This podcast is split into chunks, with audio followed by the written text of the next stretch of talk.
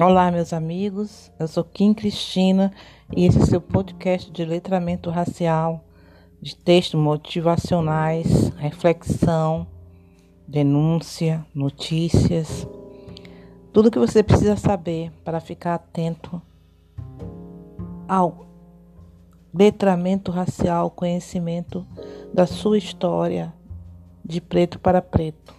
Kim Cristina no ar acompanhe esse canal e tenha todas as informações necessárias. Hoje nós vamos falar sobre as cotas raciais. Este ano completa 10 anos que elas foram criadas. Um marco na história da educação universitária no Brasil. A lei de cotas está completando uma década deste ano. De acordo com um levantamento do portal Quero Bolsa, junto ao IBGE, entre 2010 e 2019, o número de pessoas negras no ensino superior cresceu 400% no Brasil. Sabe o que isso representa, gente? O que era antes de 2010, você chegava e encontrava um ou dois negros nas universidades públicas.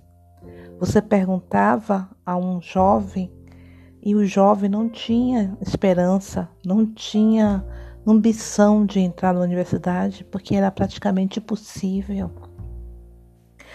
Junto com eles, a gente tem que acrescentar que existem as pessoas que têm origem como povos originários e que todos são oriundos de escolas públicas.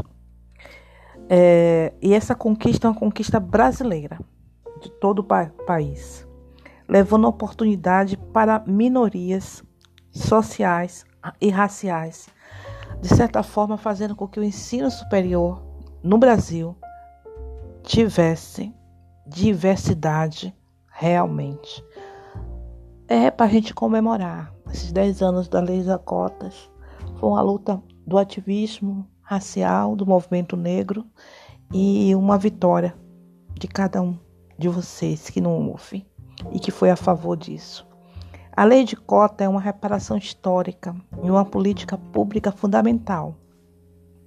Não são poucos os estudos que comprovavam que, ao contrário do que alguns diziam na época em que ela foi criada, as cotas não diminuiria em nada a qualidade do ensino nas universidades há tanta coisa foi dita, tanta coisa foi é, projetada, estudos e tudo mais para não não houvesse as cotas, o medo dos brancos perderem espaço de privilégio nas universidades públicas.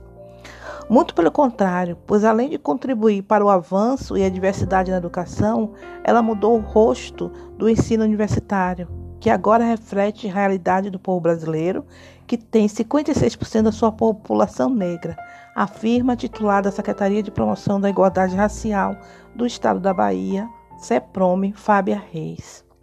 Força motriz por trás da denúncia de fraude nas cotas na Universidade Federal da Bahia em 2019, a grande maioria dos fraudadores teve a matrícula cancelada após um ano de muita luta. Recentemente, a Comissão de Educação, Cultura e Esporte do Senado Federal promoveu uma audiência pública para discutir um projeto que altera a revisão da lei de cotas, que será debatida no Congresso nesse ano de 2002. De autoria do senador Paulo Praim, do PT do Rio Grande do Sul, a lei, o projeto de lei propõe que a reserva de vagas em universidades públicas e institutos federais seja para negros, povos originários, alunos de baixa renda e estudantes de escolas públicas seja reavaliada a cada 10 anos para efetuar ajustes necessários. O Senado abriu audiência destacando que o Congresso Nacional precisa reafirmar essa política exemplar que resista durante a sua vigência o crescimento de quase 400% de alunos negros e negras no ensino superior. Lembram, lembramos, no entanto, que esse percentual representa apenas 38,15% de alunos matriculados diante do número abrangente que é a população negra brasileira, de que é 56%.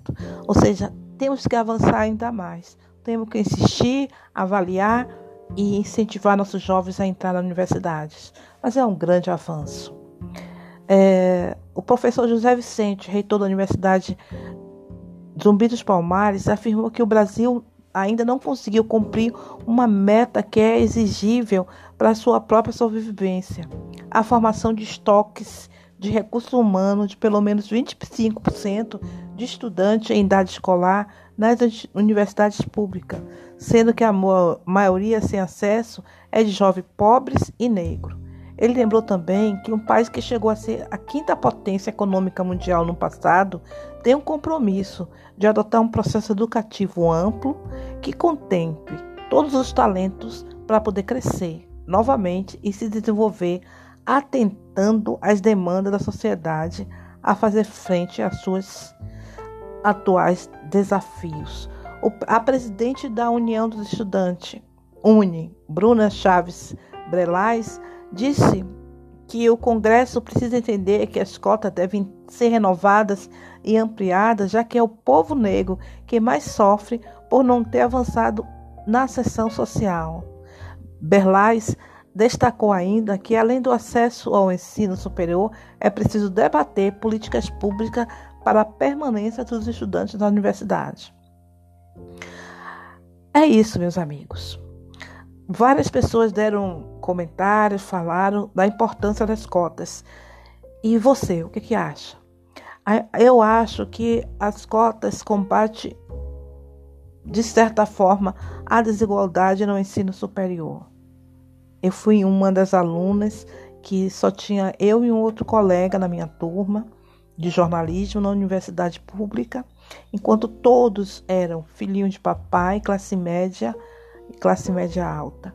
Então, assim, é, era quase que impossível entrar numa universidade.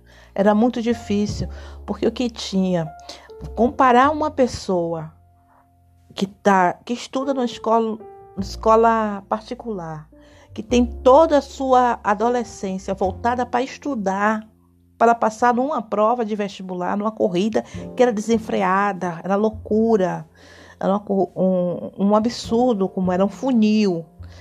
É, enquanto outras estudavam em escolas públicas que não tinham qualidade nenhuma, que ainda, infelizmente, não tem a qualidade e nem tem é, não, não dá, não dá nem para se comparar. É, é, meritocracia, é, o tal do mérito que eles falavam. Quando você não dá chance para que o, o, o indivíduo possa mostrar a sua capacidade, possa mostrar que ele é capaz, que ele tem condições, você não pode exigir dele mérito. Bom, gente, esse é o seu podcast de hoje. Espero que tenham gostado e até a próxima.